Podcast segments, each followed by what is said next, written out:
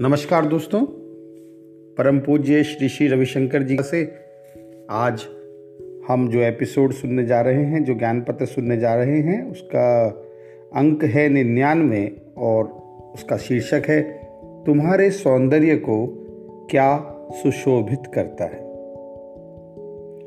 गुरुदेव कहते हैं, जब तुम शिकायत नहीं करते, जब तुम जिम्मेदार होते हो साहसी होते हो, दृढ़ होते हो, खाली होते हो, खोखले होते हो भीतर से, तब तुम्हारा सौंदर्य अवर्णनीय होता है। उसकी कोई वर्णन नहीं किया जा सकता। ये जो सांसारिक मन है ना, ये हमेशा शिकायतें करता रहता है। पर जो दिव्य मन है, वो मस्त रहता है, नृत्यरत रहता है। देखो, समस्याओं का हल सुझाए बिना अगर आप शिकायतें करते हैं तो ये गैर ज़िम्मेदारी है। और जो व्यक्ति समस्याओं के समाधान के लिए कुछ करता है, वो शिकायत करता ही नहीं है, बल्कि उसे शिकायत करने का कोई अधिकार ही नहीं है, क्योंकि वो तो खुद समाधान, समाधानोन्मुख है।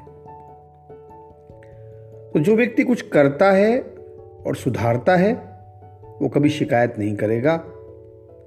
और यदि समाधान लागू नहीं होते हैं, तब दूसरे समाधान को ढूंढेगा, क्योंकि दूसरे समाधान को ढूंढ निकालना ही साहस है।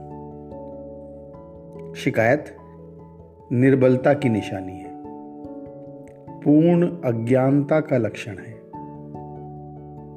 जब आप शिकायत की अवस्था में होते हैं तो आप अपने स्वरूप से अपरिचित होते हैं। शिकायतें आपके भीतर मौजूद सौंदर्य को कम कर देती हैं। और जो लोग साधना के पथ पर हैं, उनमें ये और भी अधिक दिखाई पड़ता है।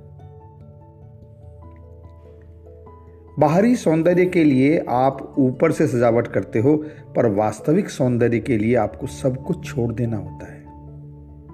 अपनी शिकायतें भी।